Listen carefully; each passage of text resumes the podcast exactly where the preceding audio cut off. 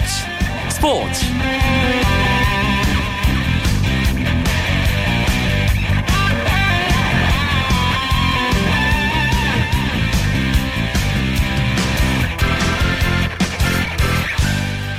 안녕하십니까. 화요일 밤 스포츠 스포츠. 아나운서 이광용입니다.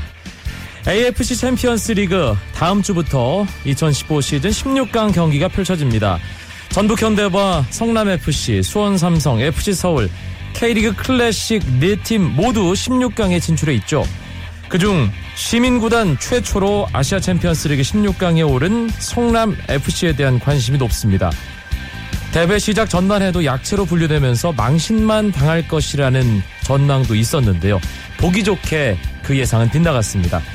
학범순이라고 불리는 K리그 최고의 지략가 김학범 감독을 빼놓고 성남의 챔피언스리그 돌풍을 설명하기 힘든데요. 그래서 스포츠 스포츠 화요 초대석 시간 오늘 성남FC 김학범 감독과의 만남을 준비했습니다. 16강에서 난적인 중국 슈퍼리그 광저우 헝다와 맞붙게 된 성남FC 김학범 감독은 어떤 필승 전략을 준비하고 있을지 직접 들어봅니다. 먼저 오늘 들어온 주요 스포츠 소식 정리하면서 화요일 밤 스포츠 스포츠 출발합니다.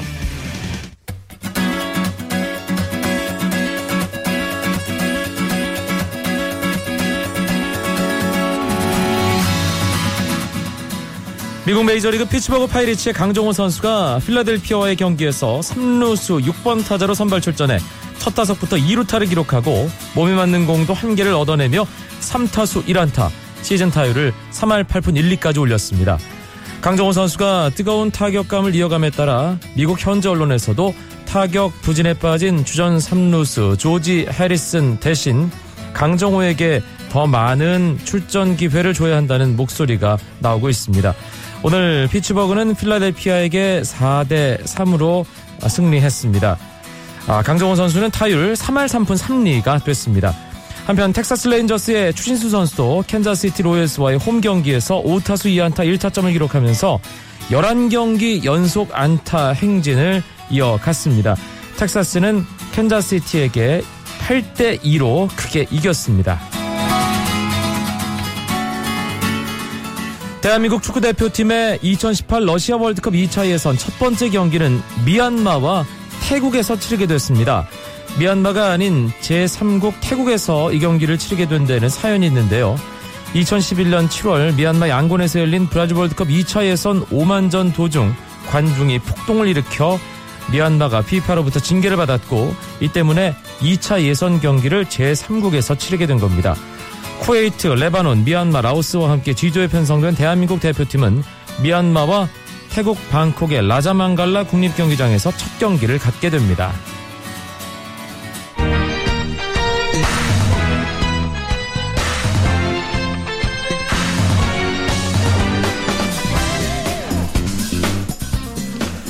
오늘 조중 3연전 첫 경기 KBO 리그 잠실과 인천에서 열릴 예정이던 두산 대 SK, NC 대 LG의 경기는 갑작스럽게 내린 비 때문에 취소됐고요. 나머지 세 경기가 열렸습니다. 경기 결과 상황 알아봅니다. 일간 스포츠의 유병민 기자, 안녕하세요. 네, 안녕하세요. 두 경기가 벌써 끝났네요. KT와 기아의 광주 경기 현장에 나가셨는데 이 경기 결과부터 전해 주시죠. 네, 광주에서 열린 기아와 KT의 경기는 기아의 3대2 한 점 차 승리로 끝났습니다. 어, 2연승을 거둔 기아는 시즌 성적 16승 18패를 기록하면서 승차 마진을 마이너스 2로 줄였는데요. 어, 선발 양현종은 6이닝 동안 어, 2실점을 기록했지만 승리를 얻지 못했습니다. 어, 대신 7회 마운드에 올라서 1이닝을 무실점으로 막아낸 불펜 투수 박준표가 승리 투수가 됐고요. 네. 또 기아 마무리 윤성민은 3대2로 앞선 9회 마운드에 올라와서 1이닝을 깔끔하게 막아내고 세이브를 올렸습니다.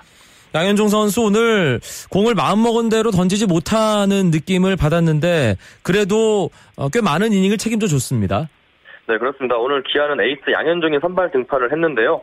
양현종은 6이닝 동안 안타 1개, 그리고 4사고 5개를 내주고 2실점을 기록했습니다.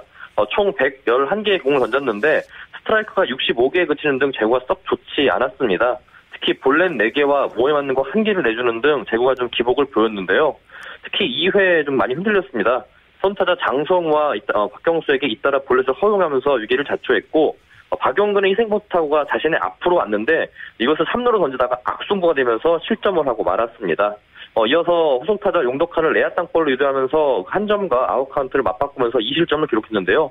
하지만 이후에는 그 에이스다운 투구를 보이면서 위기관리 어, 능력을 선보이면서 실점 없이 경기를 마쳤고요. 어, 기아는 양현종의 호투를 발판 삼아서 7회 김원섭의 1타점 적시타로 역전에 성공하면서 승리를 거뒀습니다. 지난주 기분 좋게 보냈던 KT 오늘 역시 타선 쪽에서 좀 더 해줬더라면 어땠을까 하는 아쉬움이 드는 경기였죠. 네, 그렇습니다. KT가 지난주에는 그 팀 타율이 3할이 없는 그런 불방망이를 선보이면서 좋은 타격감을 가실했거든요. 하지만 오늘 KT 타자는 단 한 개의 안타를 때렸는데 그쳤습니다. 어, 양현종을 상대로 한 개의 안타를 때렸는데 그쳤고 볼넷은 6개를 얻었는데요.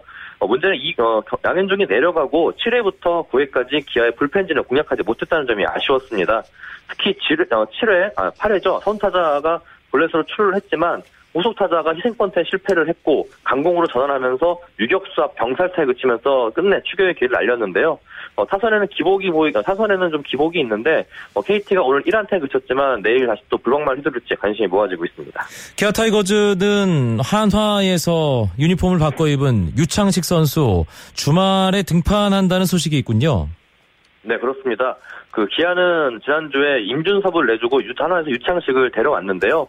어, 어 김기태 감독은 유창식의 보직에 대해서 아, 결정을 다음 주에 하겠다 이렇게 얘기를 했는데 오늘 발표를 했습니다.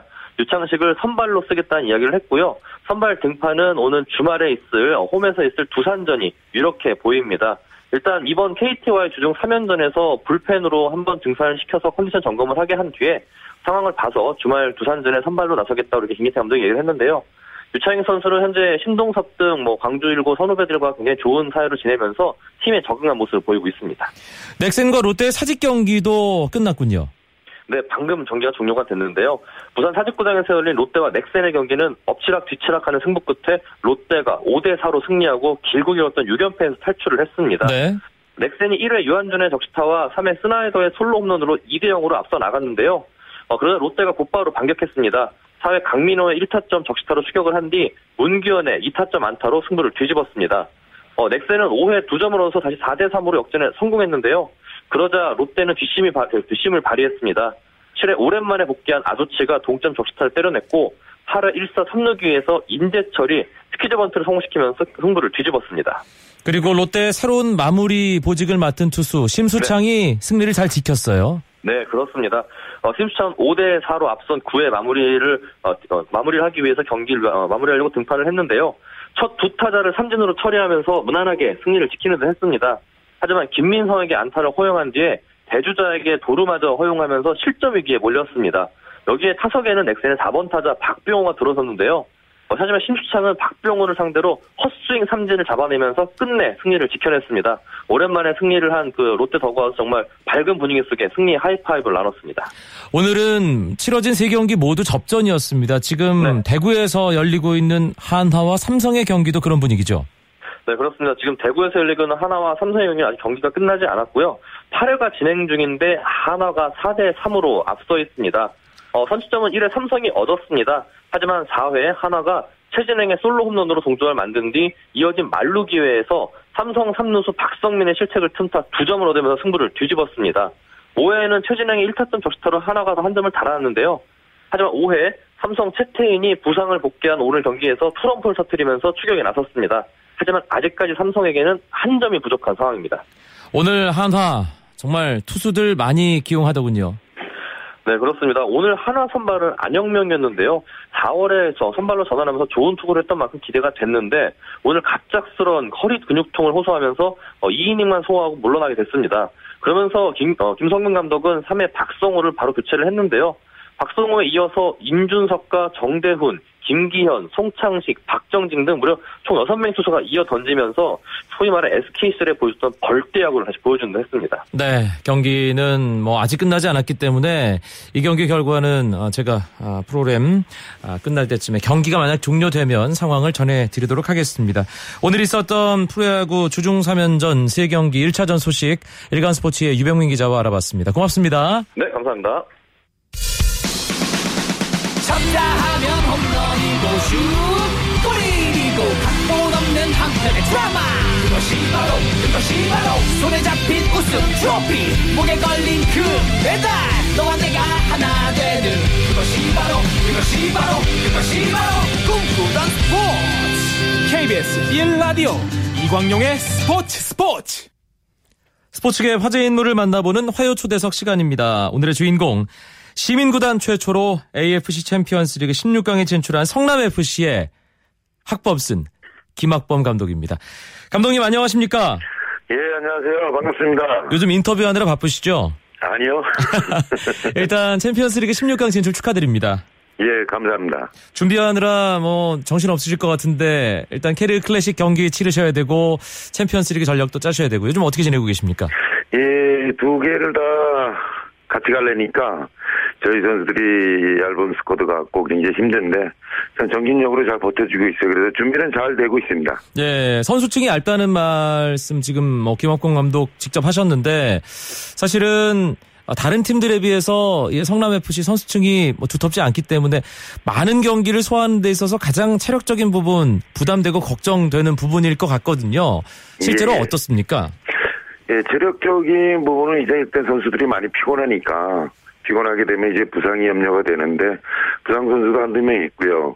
적은 스쿼드지만 어 그동안의 훈련 과- 과정을 잘 거쳐서 사실 체력적으로는 준비가 잘 돼 있었거든요. 네. 그래서 뭐 그런 부분은 이제 큰 염려가 없는데 조금 더 이제 계속해서 지금 4월달, 5월달 지금 살인 일정이에요. 한 달에 8경기씩. 요 경기를 이제 많이 치러본 선수들이 없어서 그게 좀 염려가 됩니다만 그래도 현재까지는 선수들이 잘 버틴겨주고 잘하고 있습니다.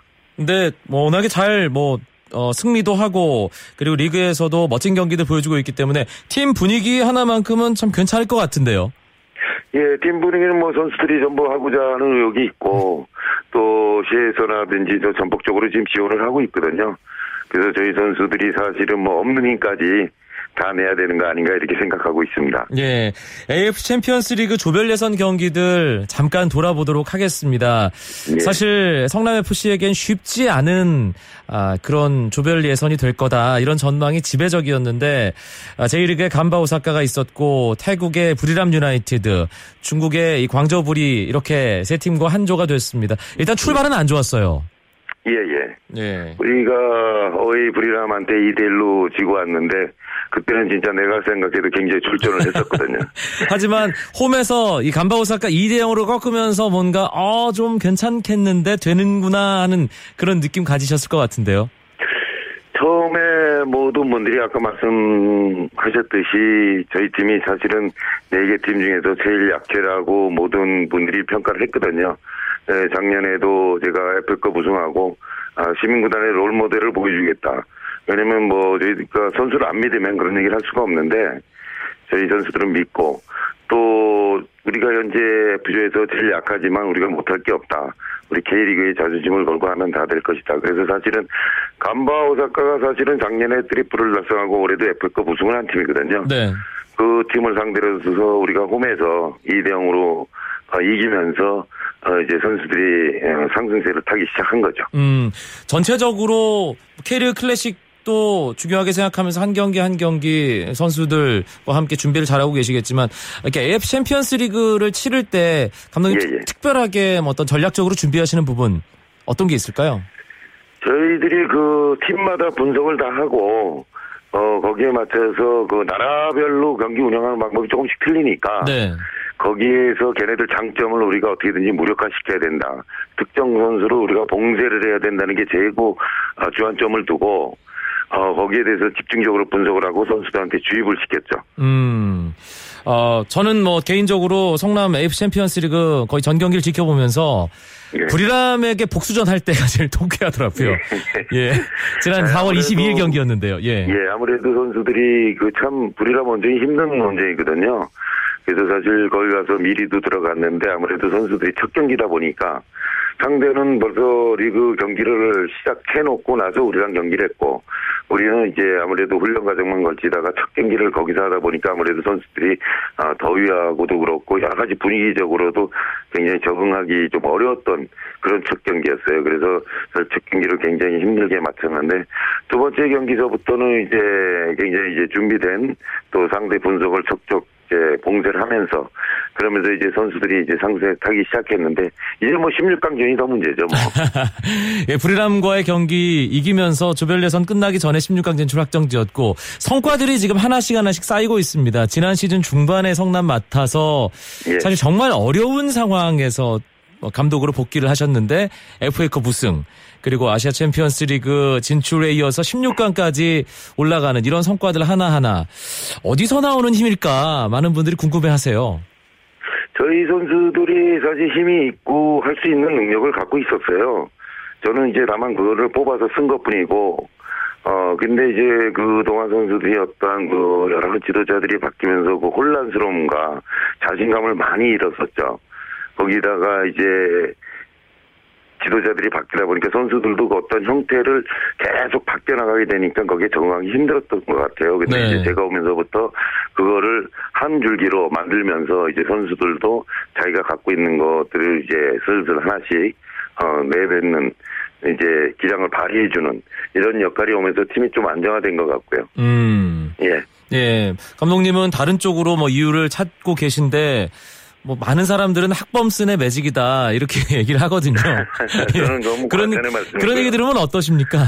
그때 저는 항시 뭐 저는 부족하다고 생각하고 항시 하나라도 더 해야 된다고 이렇게 생각하는 사람이기 때문에요.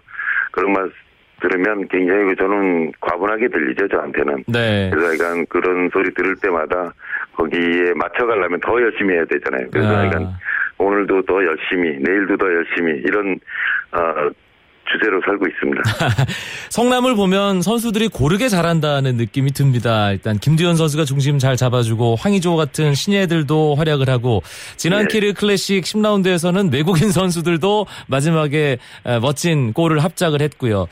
어, 뭐 감독님 입장에서는 더할 나위 없이 좋을 것 같거든요.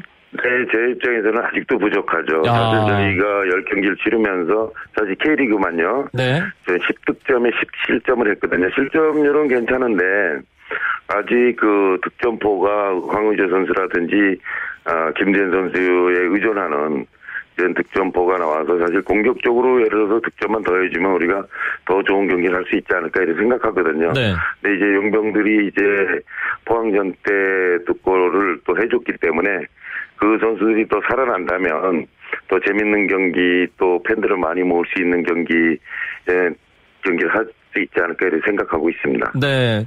앞서 김학범 감독께서 살인 일정이라는 말씀을 하셨습니다. 이게 AFC 챔피언스 리그 일정도 물론 그 안에 포함되지만 K리그 클래식 일정이 어, 5월에 어, 성남을 좀 괴롭히는 것 같다는 느낌이 듭니다. 서울 원정, 포항 원정, 울산을 상대 이제 또 11라운드에 하게 되고 그 다음은 수원 원정입니다. 예. 굉장히 어렵죠. 사실 그거를 선수들이 잘 이겨내면 굉장히 그 타이탄 일정 속에서도 지네들이 할 수 있다는 이런 힘을 아, 가질 수 있거든요. 네. 근데 아무래도 우리 팀의 선수들은 그런 일정을 소화해본 선수가 아, 김재현 선수, 김채로 선수, 요 정도 선수밖에 없기 때문에 아, 사실 적응하고 또 그걸 인식시키는데 조금 애들이 이제 못 받아들이는 부분이 있어요. 힘들다 이런 생각하는데 사실 근데 그렇지 않은 거거든요. 네. 선수들이 그것을 좀 더 받아들이고 적극적인 마인드를 갖고 적극적인 경기력을 보인다면 사실 3일, 4일 간격으로 힘은 들죠. 왔다 갔다 이동하는 게 사실 상당히 힘은 들지만 아 저는 뭐 못 해볼 건 없다. 음. 어 그래서 저는 뭐 한기 선수들한테 우리가 못할 수 있는 건 아니다. 얼마든지 할 수 있다.